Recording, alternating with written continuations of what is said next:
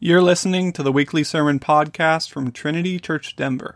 To find out more about Trinity, visit our website, trinitychurchdenver.org.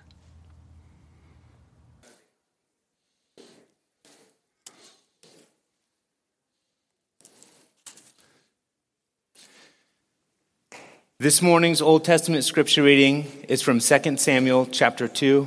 Please follow along with me in your Bible or in the one in the back of your pew.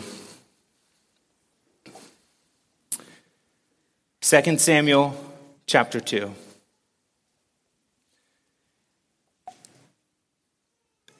After this, David inquired of the Lord, Shall I go up into any of the cities of Judah? And the Lord said to him, Go up. David said, To which shall I go up? And he said, To Hebron. So David went up there, and his two wives also, Ahinoam of Jezreel, and Abigail, the widow of Nabal of Carmel. and David brought up his men who were with him, everyone with his household, and they lived in the towns of Hebron. And the men of Judah came, and there they anointed David king over the house of Judah. When they told David it was the men of Jabesh Gilead who buried Saul, David sent messengers to the men of Jabesh Gilead and said to them, May you be blessed by the Lord because you showed this loyalty to Saul your Lord and buried him. Now may the Lord show steadfast love and faithfulness to you.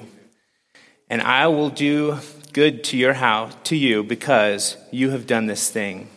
Now therefore, let your hands be strong and be valiant, for Saul your Lord is dead and the house of Judah has anointed me king over them. But Abner, the son of Ner, commander of Saul's army, took Ishbosheth, the son of Saul, and brought him over to Mahanaim. And he made him king over Gilead and the Asherites and Jezreel and Ephraim and Benjamin and all Israel. Ishbosheth, son, Saul's son, was 40 years old when he began to reign over Israel. And he reigned two years, but the house of Judah followed David. And the time that David was king in Hebron over the house of Judah was seven years and six months. Abner, the son of Ner, and the servants of Ishbosheth, the son of Saul, went out from Mahanaim to Gibeon, and Joab, the son of Zeruiah the ser- and the servants of David went out and met them at the pool of Gibeon, and they sat down, and the one on the one side of the pool and the other on the other side of the pool. And Abner said to Joab, Let the young man, let the young men arise and compete before us. And Joab said, Let them arise. Then they arose and passed over by number. 12 for Benjamin and Ishbosheth, the son of Saul, and 12 for the servants of David. And each caught his opponent by the head and thrust his sword in his opponent's side, and they fell down together. Therefore, that place was called Helkalath Hazerim, which is at Gibeon. And the battle was very fierce that day, and Abner and his men of Israel were beaten before the servants of David. And the three sons of Zeruiah were there Joab, Abishai, and Asahel. Now, Asahel was as swift of foot as a wild gazelle, and Asahel pursued Abner. And as he went, he turned neither to the right hand nor to the left from following Abner. And Abner looked behind him and said, Is it you, Asahel? And he answered, It is I. Abner said to him, Turn aside to your right hand or to your left, and seize one of the young men and take his spoil. But Abner would not turn aside from following him. And Abner said again to Asahel, Turn aside from following me. Why should I strike you to the ground? How could I lift up my face to your brother Joab? But he refused to turn aside. Therefore Abner struck him in the stomach with the butt of his spear, so that the spear came out at his back. And he fell there and died where he was. And all who came to the place where Abner had fallen and died, stood still.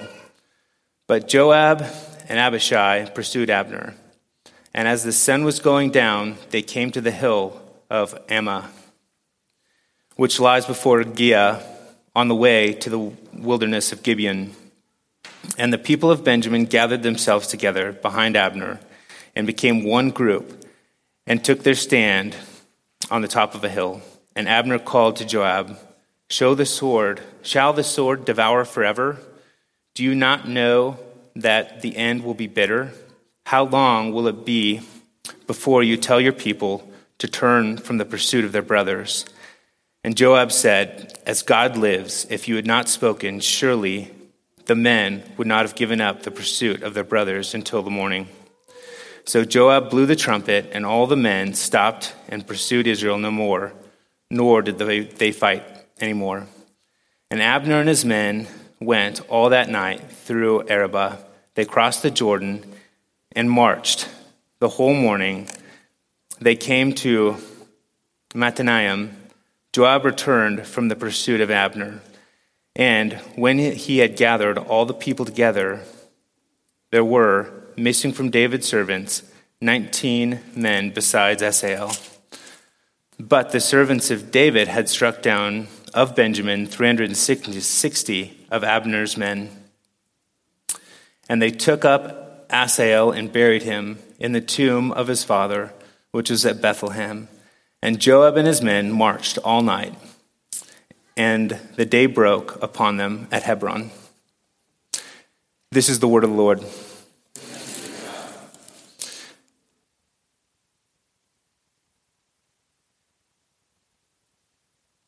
Um, this morning's New Testament reading is from James chapter 3, verses 13 through 18.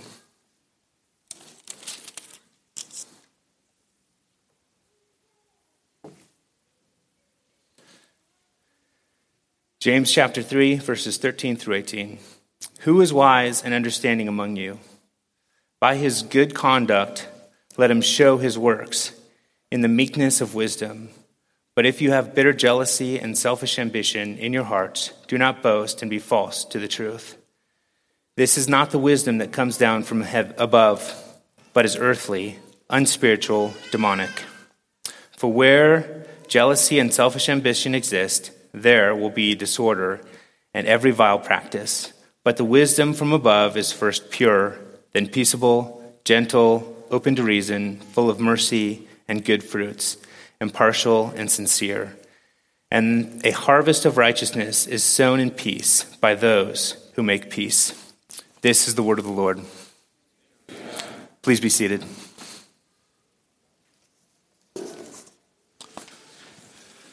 Before I, want to pr- before I pray, I want to mention just uh, one thing. In your worship guide, you should have a catechism for families, uh, for children, young children, with the shorter catechism larger catechism.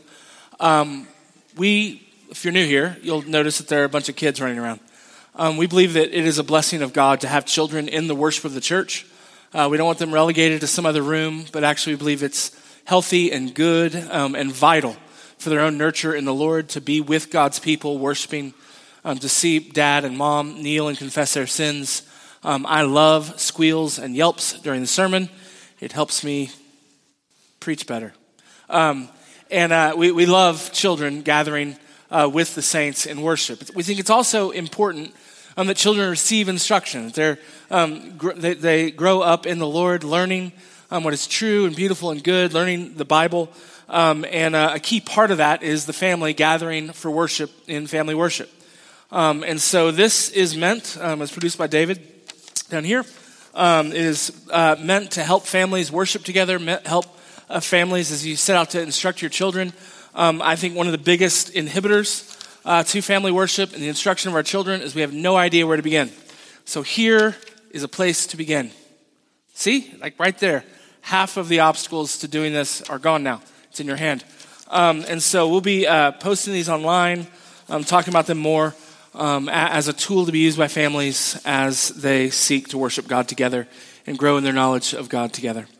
So I want to pray and uh, we will get into this wonderful text.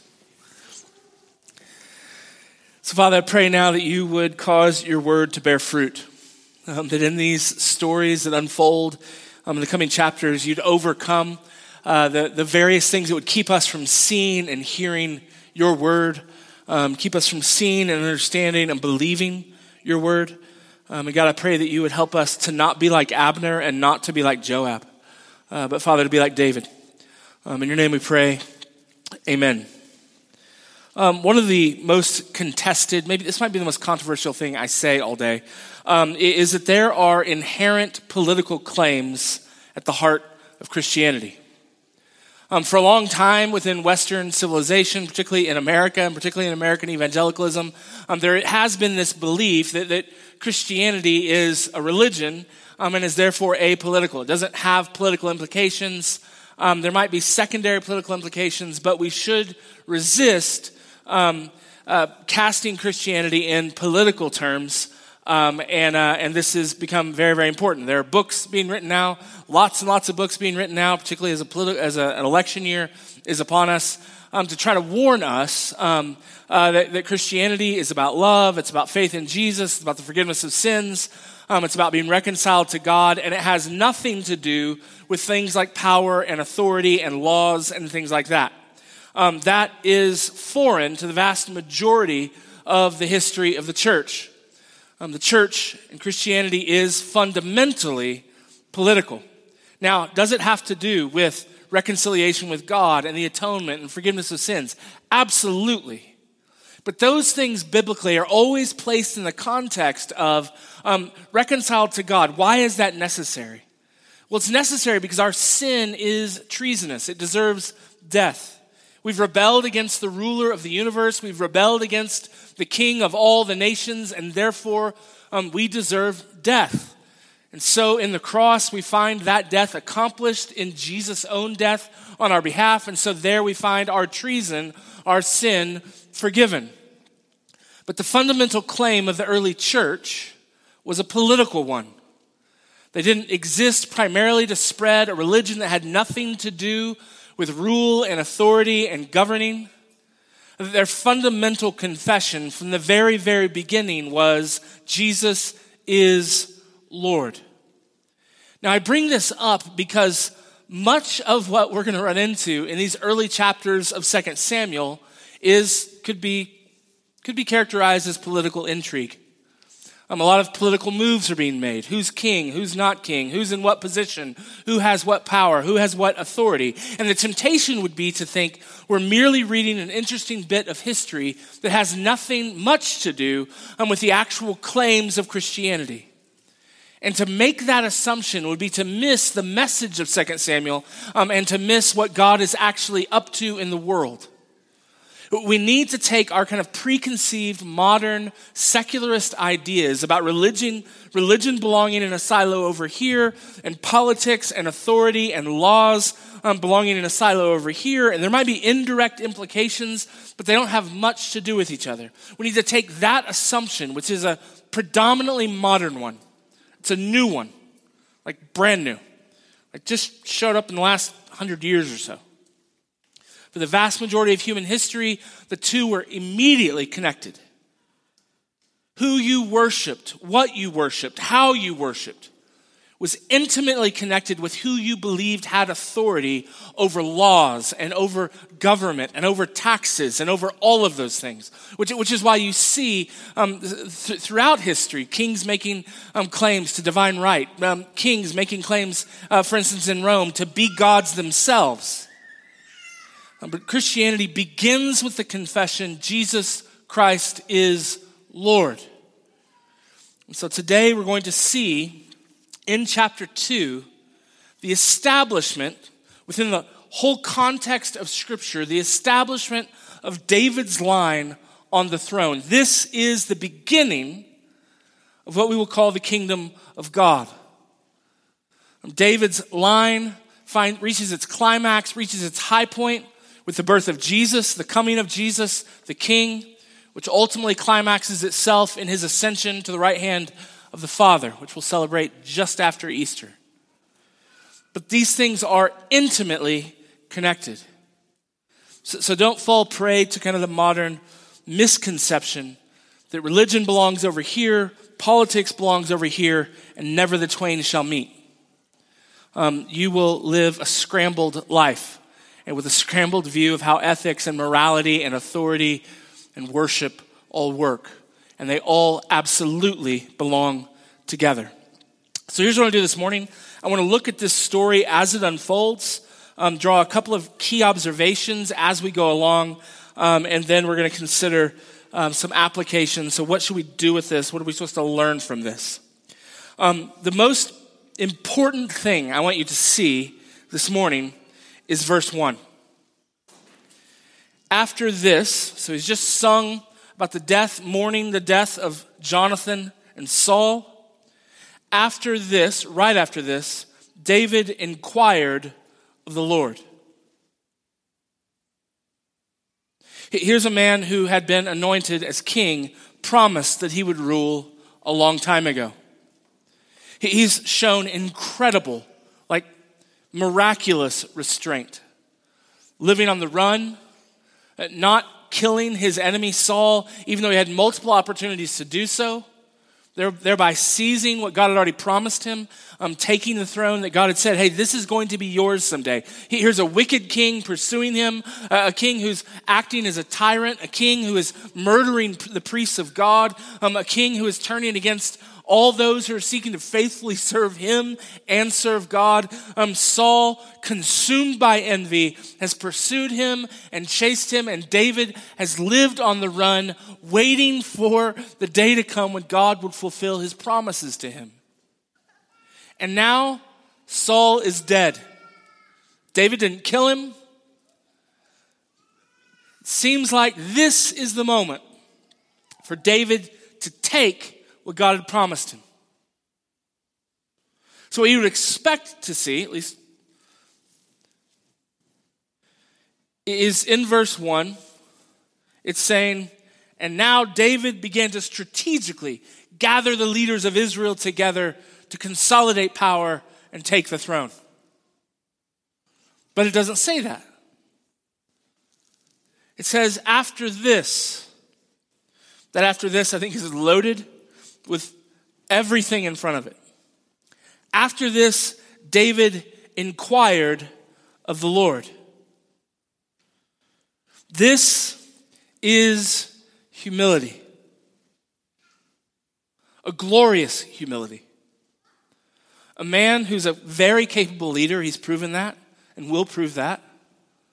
A man who has been promised the throne, a man who's been um, already shown himself to be quite expert at gathering popular support. And rather than gathering popular support, rather than strategically moving and putting things in place um, such that he can immediately take the throne, um, when right now there's a vacuum of power in Israel, um, instead of seizing and rushing forward and taking what is has been promised to him, he seeks the Lord. He doesn't want to take one step beyond what God would direct him to. He doesn't deny himself what God had, what place God had promised him, but he always waits to move forward until God had spoken and directed him and said, This is now where you should go and how you should get there. It's important to keep in mind all of 1 Samuel. It's important to keep, keep in mind all of David's story. It's important to keep all of that in mind and then imagine yourself in this place and not rushing to make what you want to happen happen, but waiting. We don't know how the Lord spoke to him or gave direction to him, but the Lord tells him to go up. He should go up to Judah. And then, in particular, he tells him he's supposed to go up to Hebron. Now, Hebron is really, really important. Hebron is historically a very, very important place in the history of Israel, and particularly in terms of the promises of God to Israel. Um, Hebron is known as the burial place of the patriarchs. Um, it is the, uh, in, in, terms of the covenant promises of God given to Abraham, given through the patriarchs, and given to Israel, Hebron is like the, the, the ground floor, ground zero for all of those promises.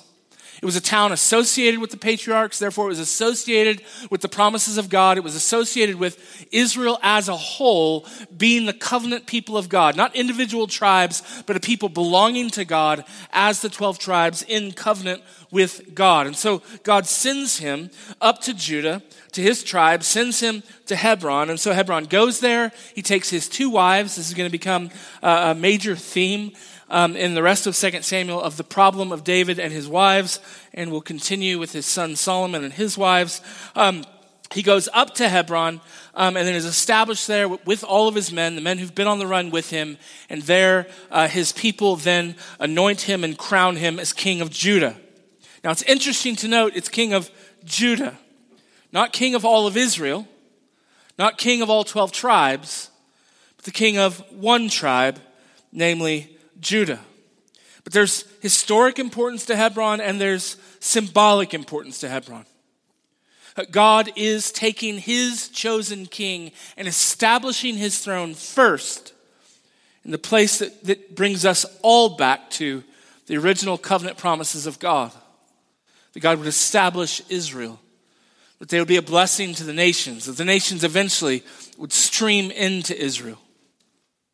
And so David is established there.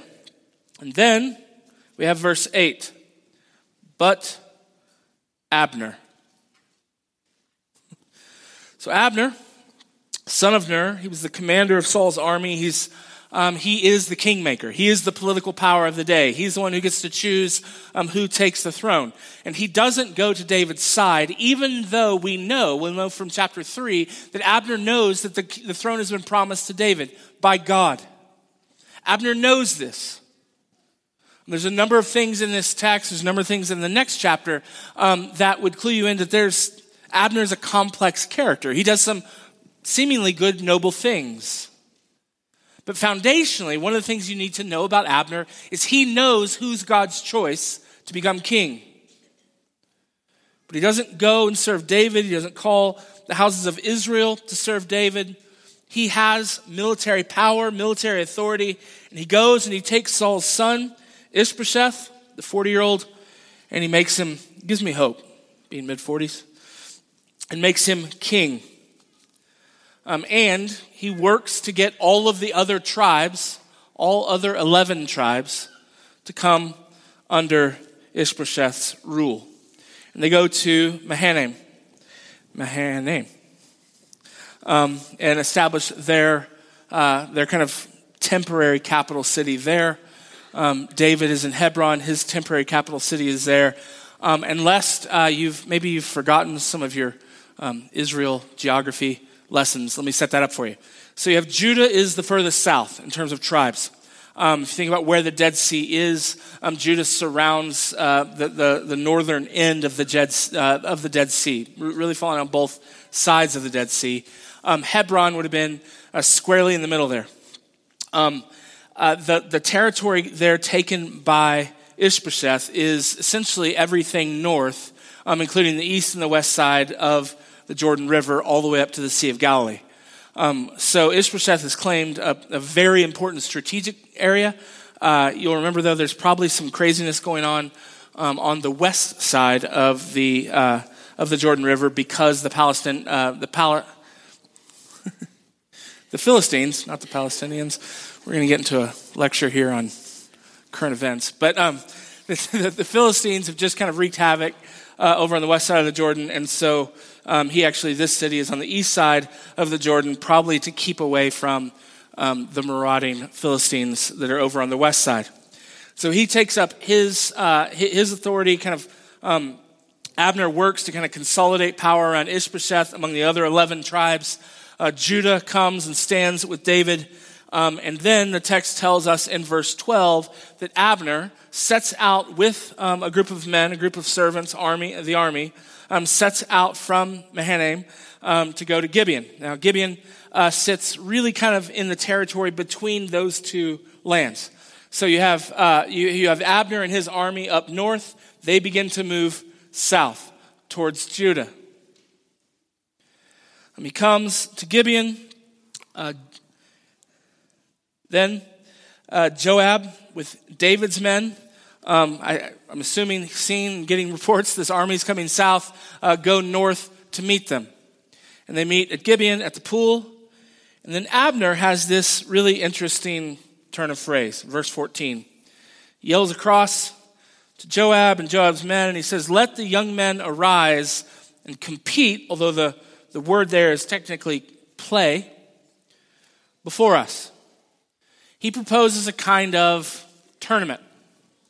Um, there's nothing martial in these terms. There's nothing to indicate in these terms um, that he wants to fight, that he wants everybody to kill each other. Um, he seems to say here, let's propose, we're here now, um, let's propose a tournament. Some scholars think that, uh, um, as this becomes clear as this chapter goes on, uh, that Abner's army is much, much smaller than Joab's army, um, since they eventually get absolutely routed uh, by Joab's army. Um, and so he sees kind of the uh, how things are really off kilter and things aren't going to go well for him. Um, so he says, "Oh, I know. Rather than fighting, let's have a tournament, like a game. Play football. I like to imagine it was tackle football um, with swords, I guess. Um, and so they have their little tournament. But what happens right when the tournament begins? Um, they have 12, uh, so it couldn't be football. Um, they have 12 from um, Ishbosheth's side and 12 from David's side. Um, they all meet in the middle um, and they start their little contest, their tournament, their play. Um, and they immediately all grab each other by the heads and thrust their th- swords through one another. I'm sure if you were there, it was quite tragic, but hearing about it now from a distance sounds a bit comical. Like all 24 guys out there, we're going to fight. And then they grab each other by the heads, and then they both stab each other. And then all 24 people die. So that happens, and then chaos breaks out. This is the beginning of civil war. Uh, this is the beginning of a battle, a fight between the north and the south, between one tribe and the other 11 tribes. Um, Joab is accompanied by his two brothers. Uh, most think his youngest brother, Asahel, uh, takes off after Abner. I'm probably certain that this will get him some notoriety if he's the guy who kills uh, the um, champion of Ishbosheth and Saul. Um, he's pursuing uh, Abner. Um, Abner warns him twice, even offers like, "Hey, like there's dead people everywhere. Like go loot them. Like why are you chasing me? Don't make me strike you down. Um, how can I face your brother Joab?" Um, an indication here that Abner knows about Joab's temper, which is going to become increasingly prevalent throughout the rest of 2 Samuel. As he's running, it says, and it's an interesting turn of phrase, says he um, runs him through with the butt of his spear. But uh, it's interesting, it's important to note that the, the spear, uh, particularly in their day, um, don't think of it as rounded and blunt. Um, most often, in order to not dull the, the head of their spear, um, but they still wanted to throw their spears into the ground to kind of hold them there, um, they would sharpen the, the end of the spear um, so that it, they could just stick it in the ground. So um, you have Abner um, here on the run, and he either turns and thrusts the butt of his spear um, through Asahel, or Asahel uh, runs um, up and just impales himself on the spear. So, battle continues. Joab and Abishai keep pursuing Abner until Abner finally gets to um, some of his folks who then uh, established himself in a more strategic position up on a hill, um, and then calls out to Joab, saying, "Hey, let's stop this. Stop, stop chasing your brothers and trying to kill us." And that's where it ends. They both then retreat and go back to their respective corners. But civil war has broken out. Now, what do we do with that story? Here's three steps to have a better marriage in the light of what's going on here. Just joking. Um, first, uh, this is the beginning of a long civil war. Uh, it's going to continue for um, two years at least. Uh, uh, it tells us um, at the beginning of chapter 3 that they fought for a long time. Here, here is the covenant people of God torn asunder and killing one another. And here's what you need to know this division is tragic and absolutely necessary whenever and wherever God's anointed king is resisted.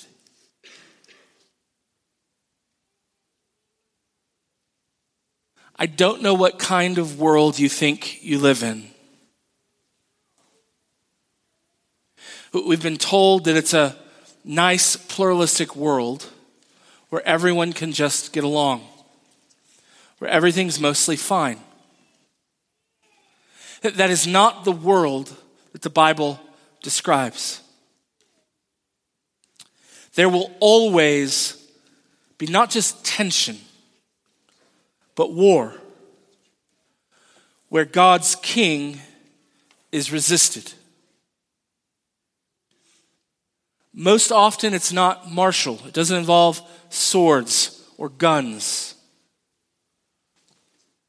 But you would be remiss if you think because there's not swords and guns at play in our current cultural moment, that we are at peace.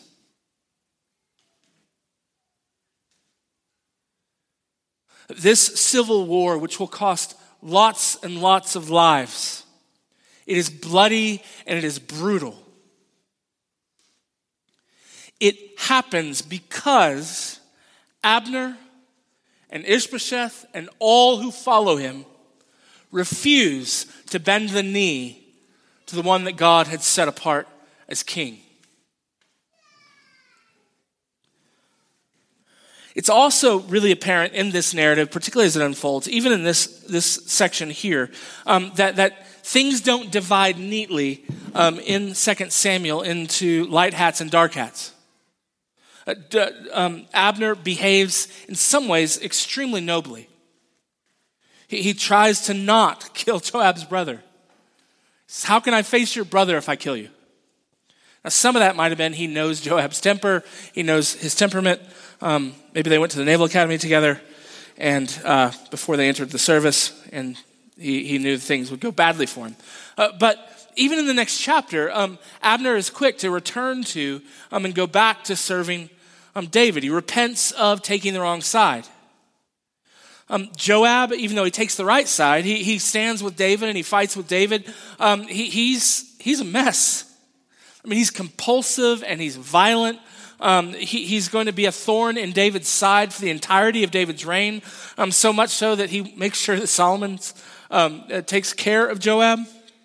So, so, in this story, even though we believe in uh, kind of moral clarity, we believe that there's a right and a wrong, and God has spoken, needs to be obeyed and followed, even at, the, at with that kind of clarity, that doesn't mean simplicity. There's a complexity to the characters that are actually playing on the chessboard here, um, such that you have uh, you, you, have God's king David, you have um, the usurper of the throne, um, Saul's son Ishbosheth, um, and then standing in for both of them are men who aren't clean. Joab is not a guy that you should emulate. He's compulsive, he's violent, he's vindictive. And he's known as that. Abner, Abner, there are times when you see him acting a certain way and you should emulate him. He shows honor. But he shows honor in the course of serving someone he knows is not God's choice for king. So oftentimes, first, we forget the fact that this life, so long as there remains any resistance to the good and the gracious reign of Jesus, we are at war.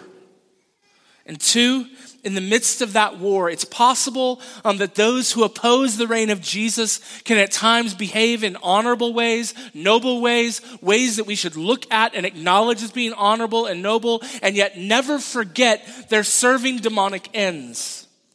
And at the same time, we should find that even in the Lord's camp, those who love the Lord, um, th- those who belong to the Lord, those who, at least in outward appearance, are faithful and um, um, uh, are on the Lord's side, can often behave in wicked and pagan ways. That just having the right flag over your house, just, just, just taking the right side, or, or, or, or putting on the, the right external forms does not guarantee you're in the good place. So, We have a world at war. We have Abners and we have Joabs. But you should remember, by point of application, there is no middle ground. There is no neutrality. As much as we like to pretend like there is, one will either serve the Lord or one will oppose the Lord. And also, do not forget whose you are and to whom belongs the world. Avoid the noble treason of Abner, but also avoid the compulsive violence and vindictiveness of Joab. This is the call. And I don't know where you happen to find yourself this morning. You came to church this morning. So, so maybe that puts you in the place of Joab or among Joab's men. You at least are trying to align yourself, at least at Sunday morning at five or six after, trying to align yourself with the one who is the rightful king. I would plead with you don't be a Joab. Don't let your life be marked by a kind of external allegiance to Jesus, externally belonging to the church, or taking the right political stands, um, or, or, or being really, really opposed socially to all the things that you should be opposed to do, while inside your heart is corruption, while inside your home is anger and malice and envy. Um, don't let wicked words come out of your mouth and out of your life um, as you pretend to, or as externally you align with God. Your righteousness is not to be found in social media and, and making sure you own the libs. Your righteousness is not even to be found um, by wearing a nice t shirt that says, I love Jesus. Yes, be loyal to Jesus, love Jesus, obey Jesus, um, uh, hail Jesus as Lord and King of all the nations, and then live your life in in a mark of repentance and faith, conforming it to the Word of God, conforming it to the gospel that's been proclaimed to you that you believe. Don't let your private life, your family life, your attitude towards coworkers, and neighbors be marked by Joab. But make sure your loyalty to Jesus is not merely external, but goes all the way down. And today, perhaps you're here because you're curious about these weirdo Christians. And I'm fairly certain I've done nothing in this sermon to disabase you um, of that opinion. But maybe at the end of the day, you maybe wouldn't put it quite this way, but you don't think Jesus is king or Lord. You don't align yourself with him. The, the truth of Scripture says that there is no neutral ground. So maybe you showed up here thinking you're kind of neutral. You're just a happy, secular person who's has some curiosity about religion. My prayer is that you would see you stand opposed to the King of all the nations no matter how noble, no matter how perhaps even honorable the way you interact with people might be. At the end of the day, the call is believe in Jesus, submit to Jesus, love Jesus, uh, obey Jesus, confess that Jesus Christ is Lord. And the glory of this moment is that you can be like Abner Perhaps your allegiance has gone the wrong direction. But you're noble, you're merciful, you're fairly honorable. Abner in chapter 3, if you want to hear about it, come back next week. But Abner in chapter 3 relents and returns to David's camp. Oh, that that would be you. That that would be you today. Rather than casting your allegiance to the worldly powers, to demonic powers, to, to, to, things that hate God and hate His rule. Oh, that you would cast all of that aside and cling to Jesus and come to Jesus and worship Jesus. He is Lord. He is King. And all authority is His. Let's pray, prepare for communion.